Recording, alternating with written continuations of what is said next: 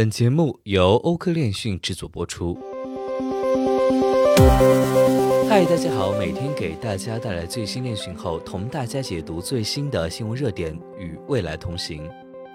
根据经济学人最近进行的一项研究显示， 36.6% 的受访者希望比特币或其他加密货币资产合法化， 43.5% 的受访者对此持中立态度，仅 17.9% 的受访者表示不同意此举。与此同时，在个人之外，目前国家或地区层面对加密货币或者 Web3 友好的政策和态度也开始有所改善，而这对于加密资产以及 Web3 浪潮的发展而言，会是不容忽视的长线积极趋势。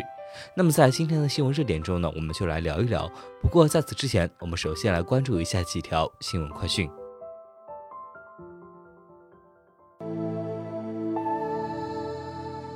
首先，我们来看一下举国欧印的萨尔瓦多。萨尔瓦多在其总统的积极带货之下，可谓是举国欧印 BTC 的典范。至今，总统在社交媒体主页的头像都是加密朋克气息的激光眼图片。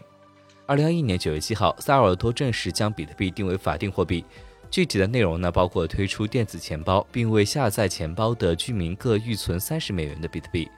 包括后续萨尔瓦多的$10亿比特币债券发行计划，将用于所募资金的一半购于比特币，并持有5年，其余的将用于资助与比特币相关的建设项目。而积极转向的中非呢，是近年来继萨尔瓦多之后第2个从官方层面完全开始转向拥抱加密资产的国家。4月27号，中非共和国官方 Facebook 账号发布消息称，中非共和国正式采用比特币作为支付货币。随后，中非共和国公布创建加密中心的计划，包括一个加密岛和一个数字钱包。本月初更是传出消息，计划将自然资源访问权代币化，为在该国建立业务的加密和数字资产项目提供代币化的矿产资源访问权。而 Web3 战略国家的日本呢，不仅是发达经济体之中对加密资产态度较为宽和的主要国家，最近对 Web3 的积极评价和布局更是罕见。新首相几乎将发展 Web3 提升到了国家战略层面，打算举一国之力来推动 Web3 发展，其中包括不限于批准了一系列关于 Web3 的改革方针，专门设立 Web3 部长以及推广 NFT 和 DAO。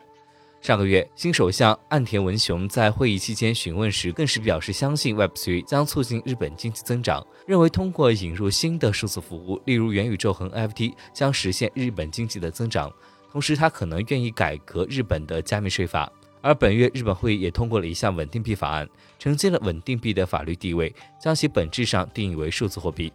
根据新法案，稳定币必须与日元或其他法定货币挂钩，并保证持有者有权按面值赎回，而新的法律框架将在1年内生效。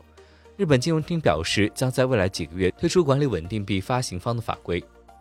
除了积极拥抱加密资产和 Web3 的国家之外，目前也有相当多的国家和地区正在积极制定相关政策或监管框架。无论政策导向是宽松还是严格，这对于加密资产和 Web3 逐渐迈向主流的进程而言，都会是积极的促进因素。比如说美国，对于最具影响力之一的美国监管层面，虽然态度难以称完全友好，但截至目前还没有出台针对加密资产领域的新法规，依旧是根据是否划分为专属美国证券交易委员会和美国商品期货交易委员会来进行监管。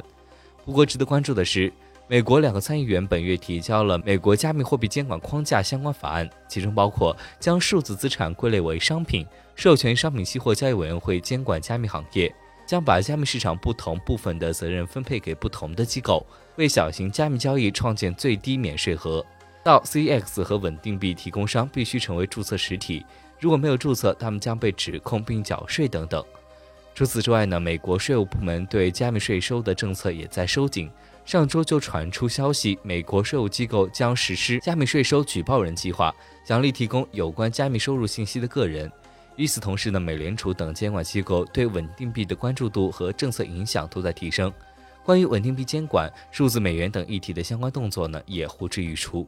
而迪拜从今年以来呢，已经逐步成为加密资产和业内机构的发展热土，其中主要得益于迪拜通过的监管虚拟资产的法律，并对应成立了虚拟资产独立监督机构。迪拜通过了第一部监管虚拟资产的法律，并建立了一个独立的机构——迪拜虚拟资产监管机构。在监管、许可、治理以及与本地和全球金融系统的一致性方面，监管虚拟资产在迪拜的发展。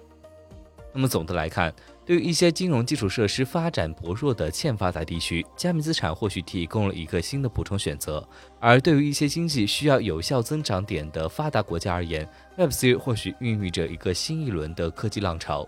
不过，政策友好型国家的积极拥抱和采用，包括各国监管政策的相继定型出炉，究竟能否成为进一步推动 Web3 走向纵深发展的关键变量？尤其是在传统属性之外探索更大的可能，尚未可知。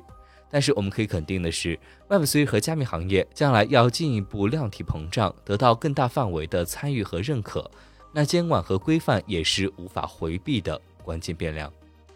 本期节目呢有删改，如果你想要查看全篇内容，可以关注我们的详情页。